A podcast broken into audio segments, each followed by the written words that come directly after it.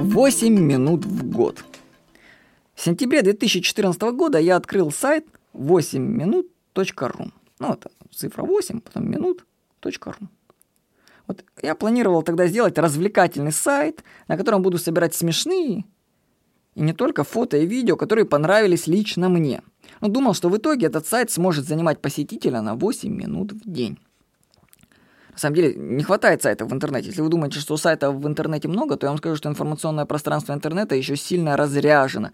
Прямо-таки как наша вселенная. Она вроде большая, но большинство ее составляет пустота. Также и с интернетом.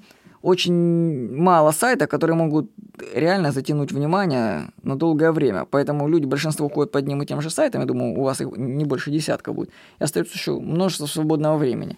Так что можно создавать сайты, спокойно. Конкуренция не такая еще большая. Мы вообще находимся в, стадии еще развития интернета. И очень много ниш не занято в этом плане. Так что вот я и думал, что вообще, если сайт будет занимать 8 человек, ой, 8 минут в день, то это будет здорово. Ну, оказалось, что не так много для меня лично интересного в сети, и сайт мною редко пополнялся и почти был заброшен.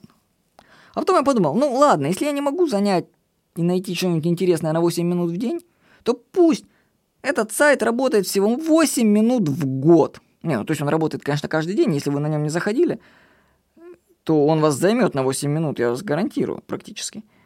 А так я его буду пополнять периодически и думаю, что раз в год он сможет вас удивить и посмешить.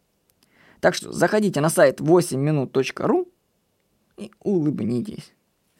Я надеюсь, что он вам понравится. С вами был Владимир Никонов.